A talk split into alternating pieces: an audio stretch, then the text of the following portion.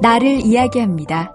서천석의 마음연구소. 나쁜 행동을 고치기 위한 접근은 보통 두 가지입니다.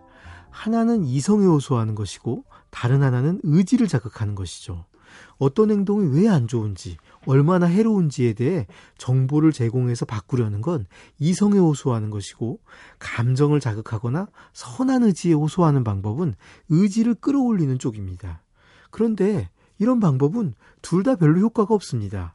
대부분의 사람들은 이미 이성적으로는 자기 문제를 잘 알고 있고 최소한 겉으로는 고칠 의지도 갖고 있습니다. 하지만 실제 상황에선 변화를 위한 노력을 꾸준히 유지하지 못합니다. 비만으로 다이어트를 결심한 사람들 역시 배가 고프지 않은 평상시에는 과식을 하지 않겠다는 결심이 대단합니다. 하지만 막상 배가 고파오고 거기다가 스트레스까지 높아지면 이성적인 사고나 의지력은 너무나 쉽게 무너집니다. 과자나 음료수에 대해 손이 나가고 한 번 물고가 트이면 주체하지 못하고 먹게 되죠.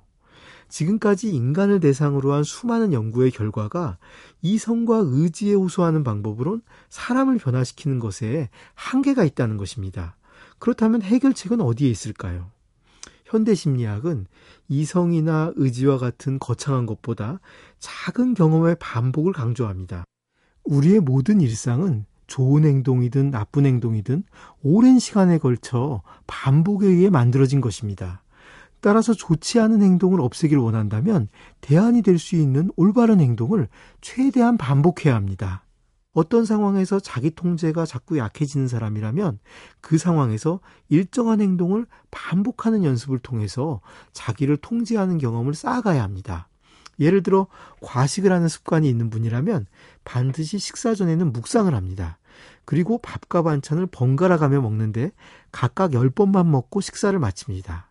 밥이든 반찬이든 입이 들어간 후엔 20번을 씹은 후 목으로 넘깁니다. 식사 시간에 이처럼 정해진 자기만의 규칙을 지키는데 온 신경을 집중하고 다른 생각은 되도록 하지 않습니다. 우스꽝스러워 보일지 모르지만 이와 같은 자기 통제 행위를 꾸준히 반복한다면 통제력을 잃고 과식을 하는 일은 절대 일어나지 않습니다. 의지를 가지라는 말을 반복한다고 의지가 높아지진 않습니다. 자기 통제력은 자기를 통제하는 행위를 반복할 때 비로소 강해집니다. 작은 벽돌 한 장 한 장이 모여 단단한 벽을 만들듯이 작은 행동 하나하나가 모여 흔들리지 않는 꾸준함을 만들 수 있습니다. 그리고 그때 비로소 흔들리지 않는 변화도 이루어질 것입니다.